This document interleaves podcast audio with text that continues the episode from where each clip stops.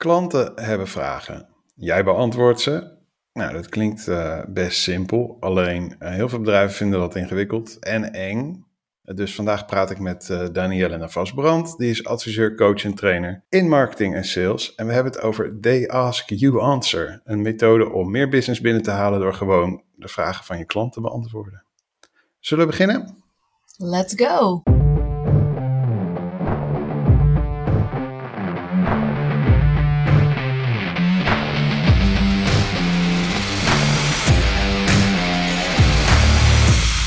Hey, tof dat je luistert. Uh, mijn naam is Bouke Vleerhuis en dit is in samenwerking met Marketing Facts, de B2B Content Podcast. En ik zit hier dus met Danielle Navas Brand. Welkom.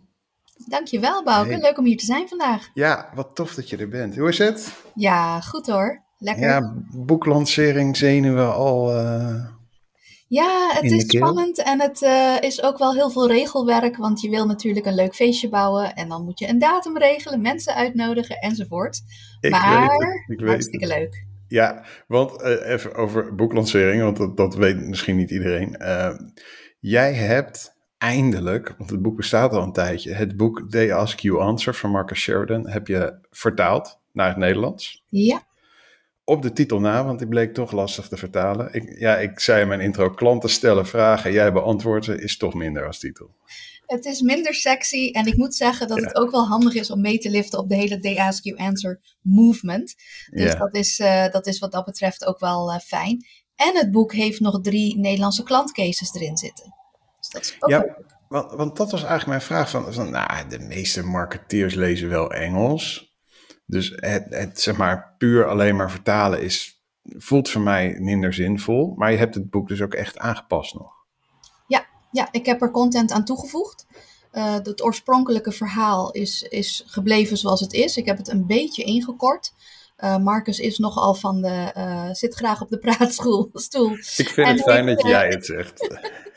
ik kan wel eens uh, heel lang over één ding vertellen. Dus ik heb zoveel mogelijk ook wel een beetje ingekort. In Nederland houden we er toch wel van direct en zeg maar ja. gewoon wat je wil zeggen en move on. dus dat heb ik, heb ik wel zoveel mogelijk gedaan. En, um, en ja, zodoende is het toch wel een beetje aangepast. En natuurlijk die drie Nederlandse cases die er zijn toegevoegd. Ja, nou, en het komt dus uh, vandaag of morgen komt het uit, even afhankelijk van, van mijn uh, planning en werkethos, of ik zin heb om op woensdagavond te werken of niet. Uh, ja, dat, dat verschilt een beetje van week tot week. jij hebt het vertaald. misschien moeten we even het verhaal van Marcus Sheridan gaan terugpakken, want ik hoorde zijn verhaal van mij echt jaren terug al in, in een van de beste freelancers podcasts ooit, Unemployable. Oké. Okay. Uh, dat heet tegenwoordig Seven Figure Small. Uh, maar dat was destijds. Uh, kwamen daar gewoon mensen vertellen die, die ja, het in hun eentje gemaakt hadden, zeg maar. En, ja. en hij, hij, vertelde daar, was uiteraard ook zijn boek aan het pluggen waarschijnlijk. Hij vertelde daar zijn verhaal. Want hij was min of meer tegen wil en dank, was hij partner in een klein bedrijfje in zwembaden. Daar Klopt. begint het verhaal. Ja. Ze verkochten van die um, prefab zwembaden, weet je wel, die, die kuipjes. Uh, die je dan eigenlijk een gat in de grond graaft en dan leg je daar dat, uh, dat zwembad dus kant en klaar in. Uh, en daar was hij inderdaad partner geworden met twee andere mannen. En zij hadden een zwembadenbedrijf. Nou ja, de crisis van 2008, die is toen uh, op hun pad gekomen. Ja. Nou ja, je kunt je voorstellen wat er gebeurt met het, de verkoop van zwembaden op dat moment. Als iedereen in de crisis, financiële crisis zit. Ja, ja als, als ook vooral de huizenmarkt instort natuurlijk. Precies. Het was uh, een en al uh, ellende, kommer en kwel.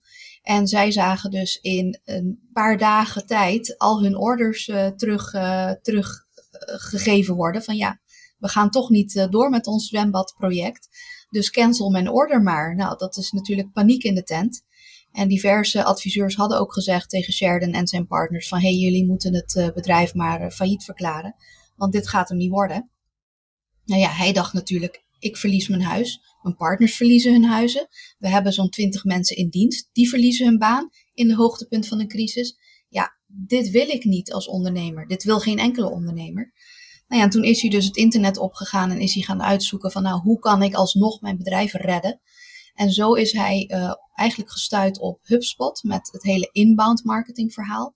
En ja, natuurlijk zijn er nog steeds zwembad, zwembaden, zwembadenkopers in, in de wereld, in het land. Uh, en ja, als ik die zie te krijgen naar mijn website, nou, dan kan ik die natuurlijk aan me binden. En zo is hij eigenlijk begonnen met, goh, wat zijn alle vragen die mijn klanten hebben?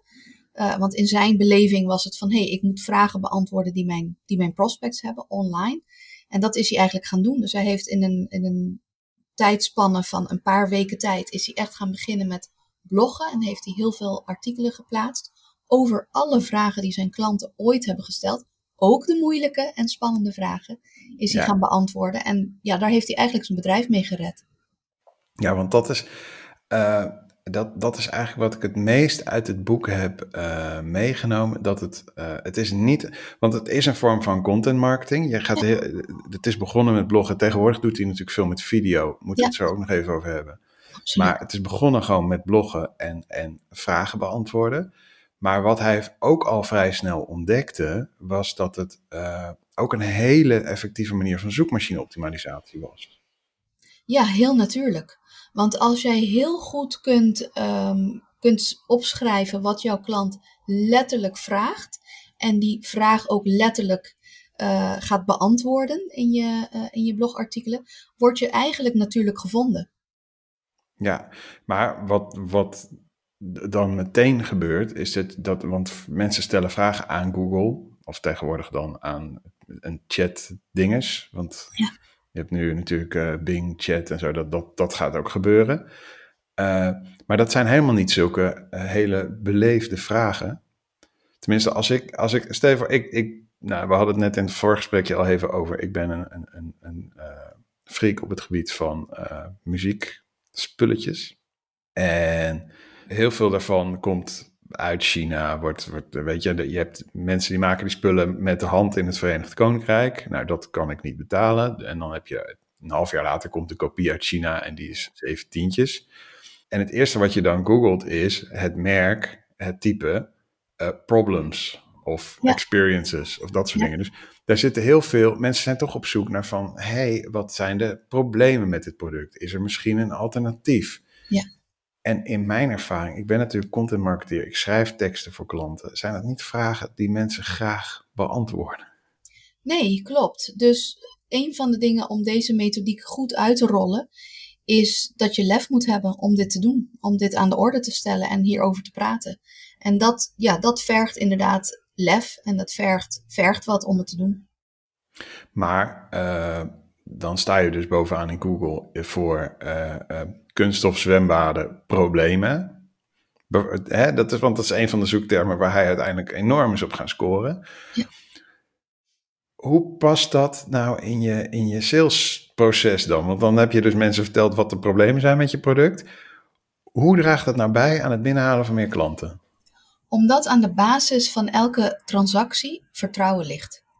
En als jij dus gaat praten over de problemen en daar open, eerlijk en transparant over durft te zijn, dan gaan mensen het idee krijgen van: hé, hey, wacht even, jij bent anders dan anderen als ik aan het zoeken ben. Jij bent betrouwbaar. Ik durf met jou in zee te gaan, want jij durft het ook over de problemen te hebben. En jij durft het ook over andere, uh, andere dingen te hebben waar ik mee zit als prospect, waar ik over nadenk. Waar ik, want mensen hebben gewoon zorgen, angsten. Um, ze gaan een grote beslissing nemen. Dus ze willen gewoon dat een goede beslissing wordt genomen. Dus die gaan natuurlijk alle negatieve aspecten eerst helemaal doorgronden om zeker te weten dat ze de juiste beslissing maken. En het punt met de Ask You Answer is, is dat je je prospect helpt om de juiste beslissing te maken, zelfs al kan het zomaar zijn dat af en toe die beslissing niet voor jou is. Ja. En dat is gewaagd. Ja, het, het legendarische, u, u, kunt beter voor een betonnen zwembad gaan. Dat, dat, precies, ja. precies, precies dat. Ja, ja en, want dan hebben we het over het problemen. Want uh, Sheridan benoemt de Big Five. Hè? Heeft niks met Safari te maken. Maar dat zijn eigenlijk de vijf grote vragen die klanten hebben. En die we eigenlijk als bedrijven, ja, die we gewoon niet goed beantwoorden. Daar komt het op neer. En dat zijn, ik heb ze even opgeschreven hoor. Ik weet ze niet, jij weet ze uit je hoofd natuurlijk. Maar uh, dat zijn inderdaad de problemen. Dat, die hadden we al genoemd. prijzen vergelijkingen, dus de versus, de, de bekende versus blogposts, waar neutrale blogs en vergelijkingssites, die scoren daar enorm mee in Google. Maar uh, bedrijven doen het zelf niet, wat echt heel vreemd is. Klopt. Dan heb je reviews.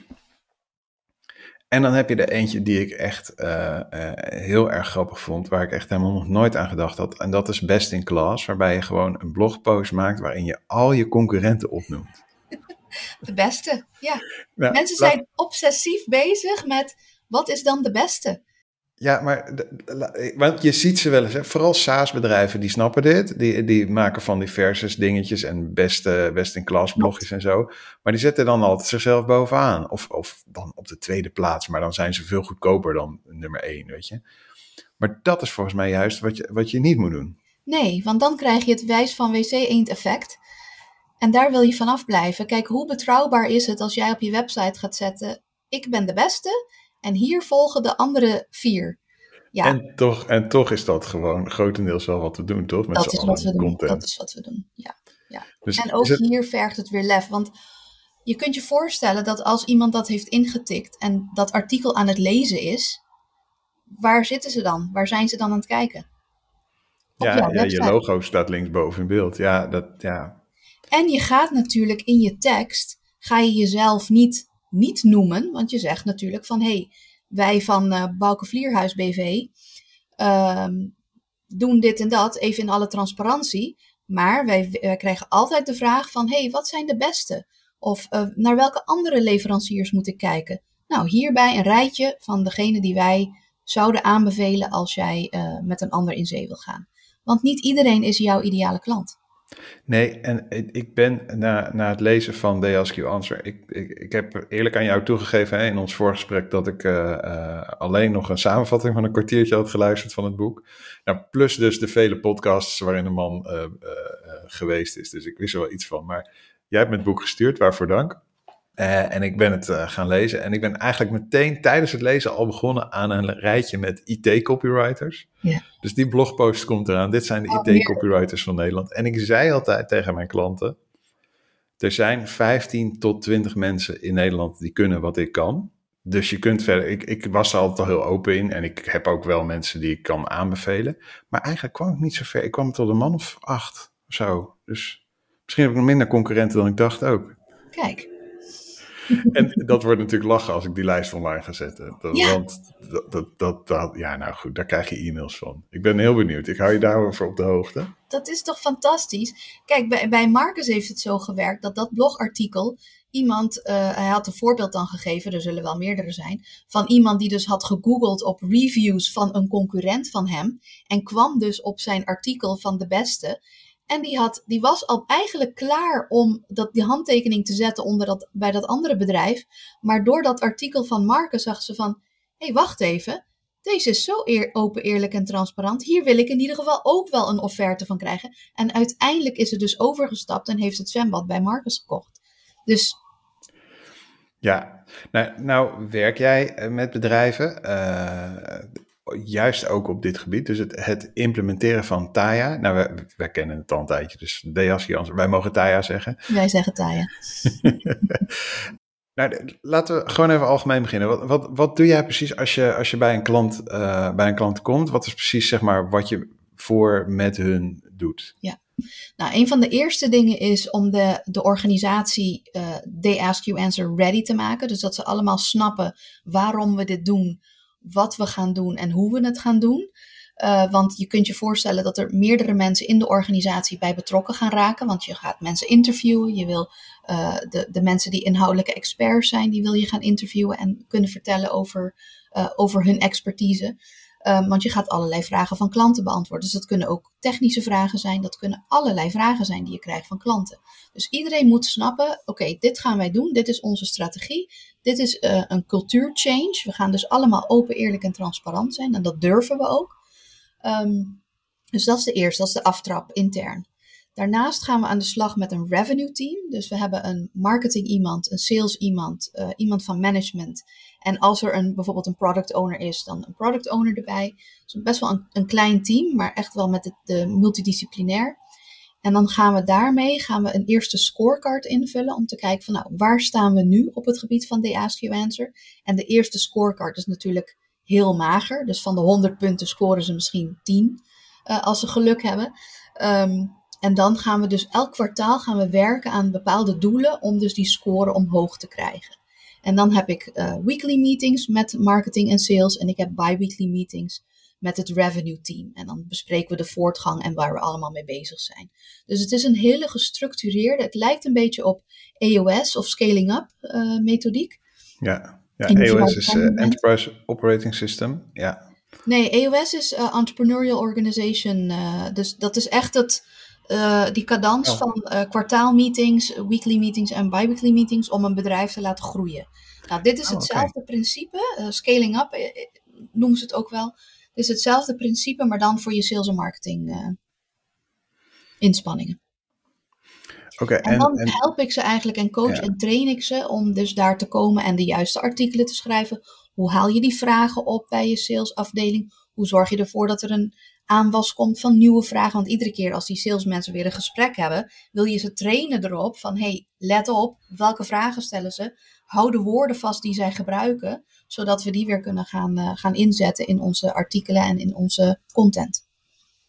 Ja, en dan hoor ik even een hele belangrijke, denk ik, eentje die ik heel veel terughoor, uh, in, in, vooral in B2B. En, en dat is dat je dus echt overkoepelend bezig bent over marketing en sales heen. Klopt. Uh, even los van DSQ Answer, hoe belangrijk is dat voor jouw gevoel voor, voor B2B-organisaties om, om om die silo's zeg maar te doorbreken. Ja, gigantisch belangrijk. dit alleen al, door dit alleen al te doen, merk je wat er gebeurt. Ik heb een klant, uh, uh, vorig jaar zijn we begonnen met dit traject. En die ondernemer die ik heb begeleid hierin en zijn sales en marketing team, die zeiden ook van wat het intern teweeg heeft gebracht, hebben we nooit voor mogelijk gehouden.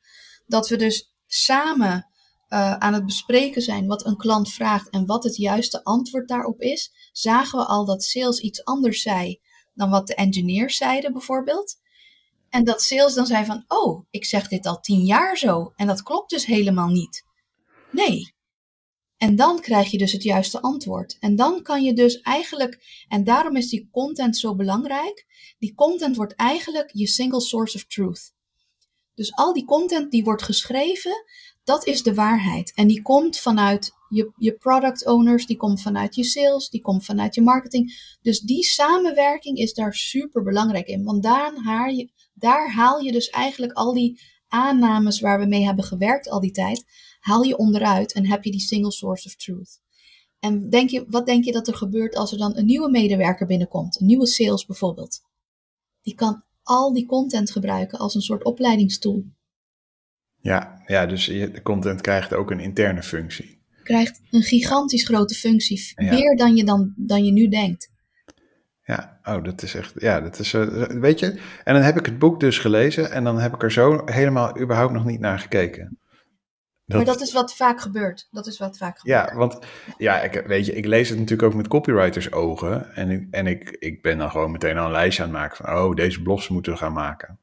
Dus uh, je kijkt eigenlijk, ik, ik kijk dan zeg maar ook weer vanuit mijn eigen silootje. Want ik zit nog dieper dan marketing. Ik zit onder marketing. Hè? ik bedoel, ik, ja, uh, ik uh, kan natuurlijk uh, van met alles. Je in de modder. ja, precies. Ik kan van alles op mijn LinkedIn-profiel zetten. Maar uiteindelijk komt het er gewoon op neer. Dit is de campagne, deze content hebben we nodig. En wanneer is het af?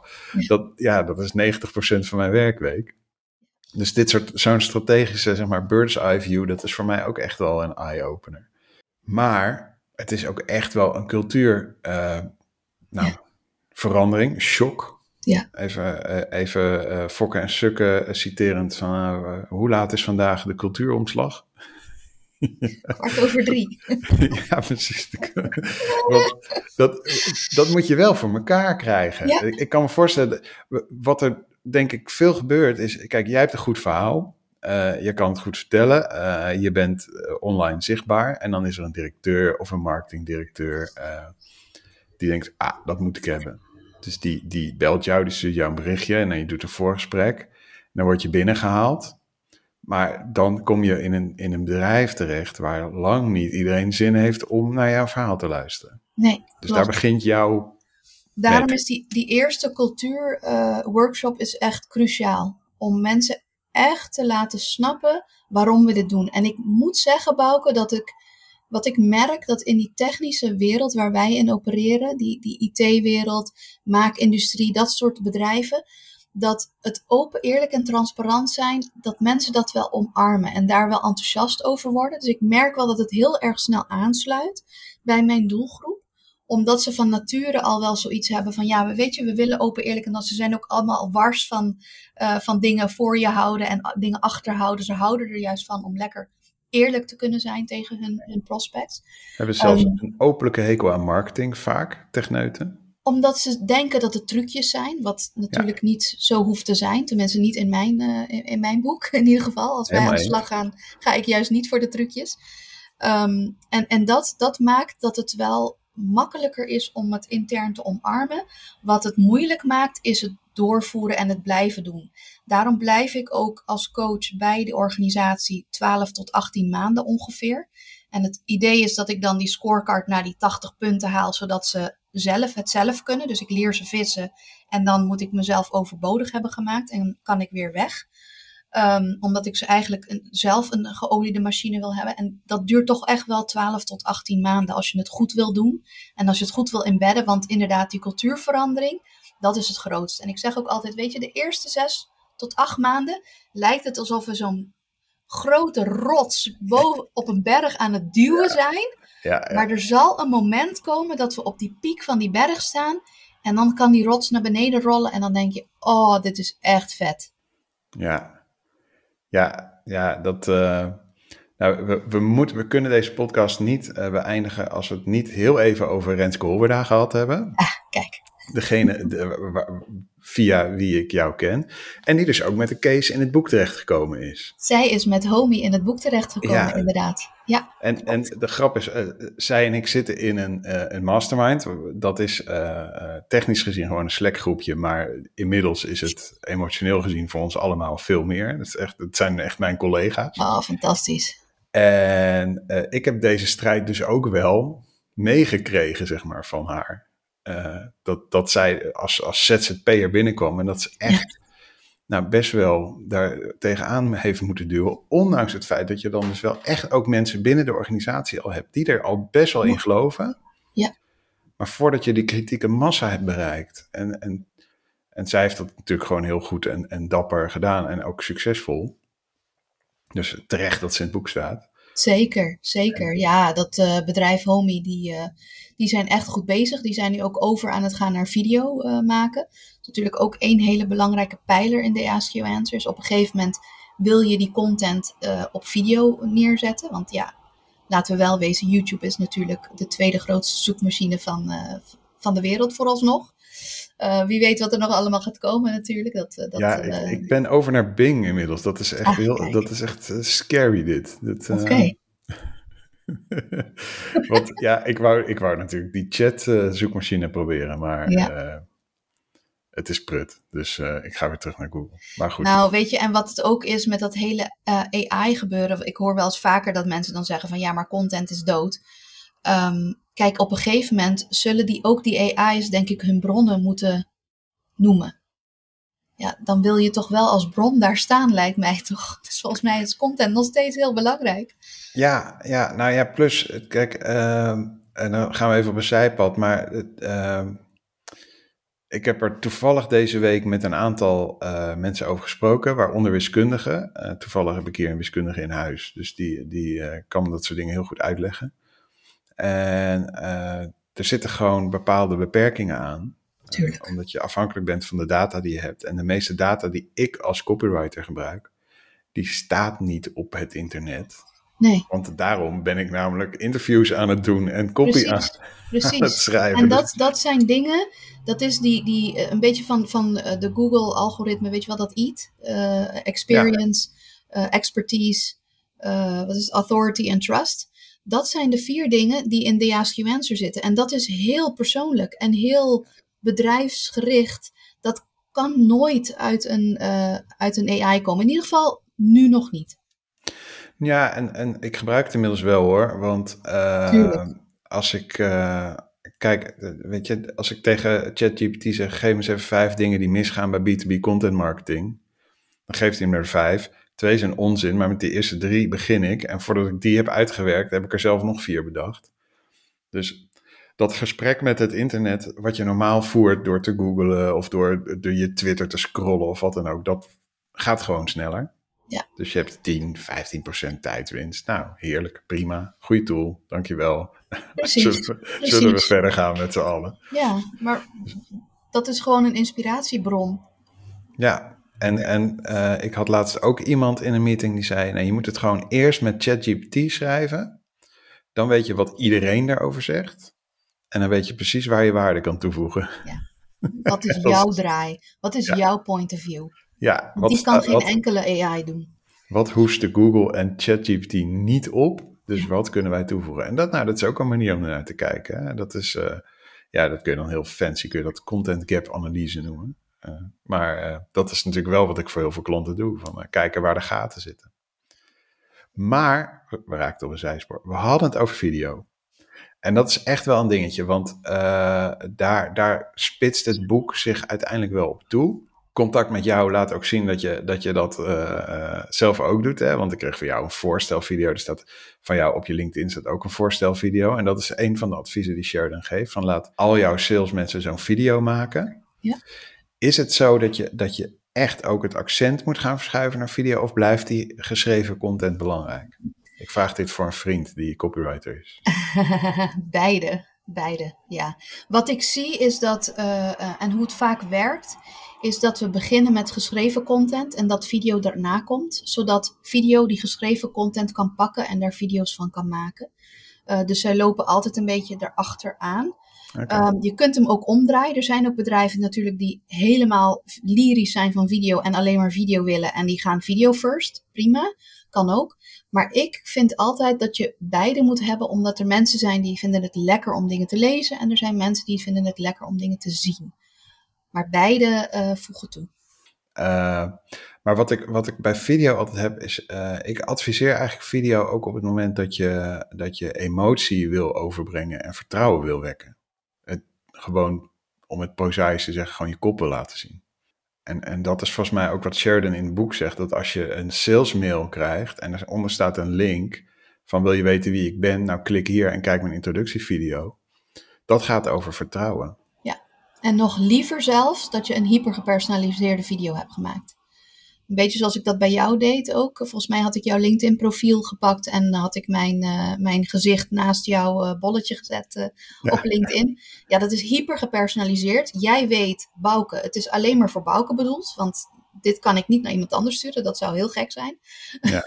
dus het is heel duidelijk dat het voor jou is. En het wekt de nieuwsgierigheid. Dus jij denkt gelijk van, hé, hey, wat gebeurt daar nou? Iemand zit op mijn LinkedIn profiel en ik zie iemand zwaaien. Hoe, hoe kan dat nou? Weet je, dus ja. het, het is, er zijn zoveel dingen die er dan gebeuren. En als jij iemand hebt zien bewegen, hebt horen praten, um, dan, dan doet dat iets met je. Een beetje wat wij ook hebben met de mensen die we op televisie zien. Je voelt een soort band met die mensen, ondanks dat het eenrichtingsverkeer is. En dat, is, dat maakt het heel erg grappig. Ik heb ja. wel eens een video gestuurd naar een uh, sales director van best wel een groot bedrijf. En ik krijg een notificatie als mijn video wordt bekeken. Dus ik had dezelfde video zoals ik die naar jou had gestuurd. Via het LinkedIn profiel had ik hem gestuurd. En ik krijg een notificatie als hij hem bekijkt. En ik was toevallig niet in de meeting, dus ik denk, hé, hey, ik ga gelijk bellen. Dus ik heb hem gelijk gebeld. En toen nam hij op, want ja, hij zat midden in mijn video. toen zei ik, creepy hè? Captive audience noemen we dat. Ja, precies. En omdat hij mijn stem gelijk herkende, hij zag mij in beeld op dat moment. Ja, het, de link was gelijk gelegd. En toen zei ik tegen hem, wat als jouw salesmensen dit kunnen doen? En toen zei hij, oké, okay, we gaan praten. Ja. Maar dat is hoe het werkt. Ja. Dat is hoe het werkt. En, en, als je dat dan weer terugpakt naar uh, They Ask You Answer, want, want welke vraag beantwoord je daar dan mee? Van welke klantvraag zit, zit hier achter? Want blijkbaar hebben mensen hier behoefte aan. En welke vraag zit daarachter dan? Bedoel je de vraag die je moet beantwoorden met de video? Of bedoel je... Nou ja, welke vraag beantwoord je, uh, uh, welke klantvraag beantwoord je door je salesmensen bijvoorbeeld zich te laten voorstellen in een video of door iemand een persoonlijke video te sturen? Ja, dat gaat dan niet zozeer om een vraag te beantwoorden, maar dat gaat dan meer over uh, iemand zien en daardoor het vertrouwen te bouwen. Een beetje wat je net ook zei, van als je een video van iemand hebt gezien, dat wekt vertrouwen. Ja, Dat geeft een gevoel van, hé, hey, eh, ik ken deze persoon. Wat we ook zien is dat als mensen een tekst-e-mail lezen, lezen ze die vaak vanuit een negatieve houding. En met een video ondervang je dat. Omdat je dus op een hele fijne manier inderdaad die emotie waar je het net over had, die kun, kun je dan laten zien. Dus dan Ja. kun je een hele positieve vibe achterlaten in plaats van dat je zwart op wit een tekst hebt waarvan mensen in hun hoofd een bepaalde tone of voice gaan aannemen die misschien helemaal niet geschikt zijn voor die e-mail. Dus dat is wel heel grappig. Dus je, daar voeg je iets toe. Wat je ook kunt doen met video natuurlijk. Kijk, als je, als je ze aan het maken bent, kan je natuurlijk ook als je een voorstel toestuurt naar iemand. Van hé, hey, eh, dit is mijn, mijn offerte. En ik heb drie, drie vragen die wij, waar wij het over hadden in ons gesprek. Heb ik daar nog even in toegelicht en dan laat je dat bijvoorbeeld zien. Kijk, wat je kunt voorstellen is dat eh, onze klanten hebben vaak te maken met een DMU. Als je zo'n video toestuurt naar, naar iemand, dan heb je en je contactpersoon ontzorgd, want die kan die video naar die DMU, DMU rondsturen. En je bent ook nog eens een keer in controle van je verhaal. En die DMU die leert jou een beetje kennen. ja. Dus hoe groot denk je dat de kans dan is dat ze jou in ieder geval vragen voor een eerste gesprek? ja en, en dat eerste gesprek is dan ook minder koud, omdat ze je dus al een keer Het is gezien gelijk warm. Het is Ja, gelijk warm. Dat is ook wat ik ervaar. Als, als ik met iemand gelinkt ben en ik kan zo'n video sturen, want het is een linkje, dus je moet wel echt met ze gelinkt zijn. En Ja. anders stuur je ze via de e-mail, dat kan natuurlijk ook. Ehm, als ik dat heb gedaan, dan, voelt, dan is de drempel veel lager om even te bellen. Of om even contact te zoeken, omdat je het gevoel hebt van je hebt iemand gewoon een minuut lang persoonlijke aandacht gegeven. Dat is ook wat waard. ja. Ja, en dat is Loom, de tool die je daarvoor voor Ik gebruikt? gebruik Vidyard, daar ben ik partner van. Ik heb het eerst zelf een jaar uitgeprobeerd. En daarmee merkte ik dus dat ik 30% conversie kreeg van eh, koude, eh, koude video uitsturen naar een afspraak. Dus 30% is best hoog. Ja, Dus toen had ik zoiets van, hé, hey, ik heb dit wel in de vingers. Dit ga ik mijn klanten ook leren. En natuurlijk in combinatie met de Ask You Answer, ja, gouden combi. ja. Oké, nee, ik vraag het even, want dan link ik de tool gewoon in de show notes. Dan Ja. kunnen mensen zelf eh, daarmee eh, prutsen. Ja. Eh, want ja, dat zijn gewoon dingen. Ik vind het zelf ook nog steeds. Ik ben natuurlijk een schrijver. En ik, ik snap nog steeds niet waarom mensen hun mail niet gewoon lezen. Maar dat, eh, blijkbaar sta ik daar alleen in. Dus, hey, ik, heb, ik heb eigenlijk nog twee dingen. Ehm, eh, het, helemaal in het begin hadden we het even over HubSpot. Want dat is waar Sheridan eigenlijk mee begonnen is, hè, met HubSpot. Klopt.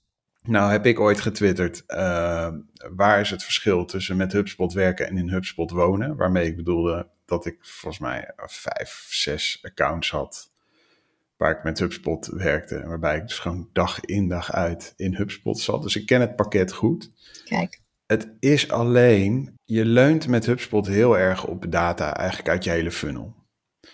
En we hebben echt wel steeds minder data. En je ziet natuurlijk ook nu met de, met de omslag van lead gen eigenlijk naar demand gen, dat, daar, dat daarop ingespeeld wordt. Dat je zegt van nou, we, we maken die voorkant mooi en we zorgen dat het salesproces heel goed is. En daartussenin, ja, het blijft, it's complicated, zeg maar. Hoe zie je dat? Want, want in het boek, ja, is HubSpot eigenlijk gewoon een soort van de oplossing, ja, de oplossing voor alles.